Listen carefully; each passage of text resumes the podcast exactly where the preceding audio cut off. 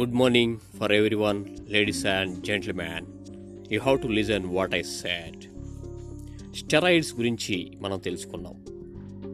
స్టెరాయిడ్స్ని కంట్రోల్గా వాడితే జబ్బు నయమవుతుంది.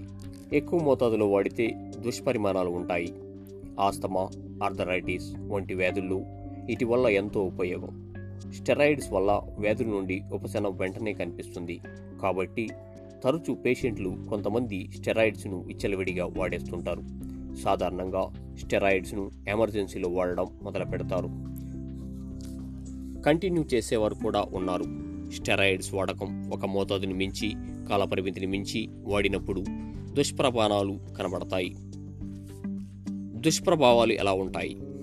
బరువు పెరగడం ముఖం మెడ భాగంలో కొవ్వు బాగా పెరిగిపోవడం బ్లడ్ షుగర్లో పెరగడం లేదా స్టెరాయిడ్స్ వల్ల డయాబెటీస్ రావడం హైబీపీ ఒంట్లో నీరు చేరడం వ్యాధి నిరోధక శక్తి తగ్గిపోవడం ఇన్ఫెక్షన్లు రావడం ఎముకలు క్షీణించడం ఆస్టియోఫరాసిస్ ఫ్రాక్చర్స్ అవ్వడం చర్మం పలచపడటం కండరాల బలహీనత కడుపులో అల్సర్లు ఏర్పడడం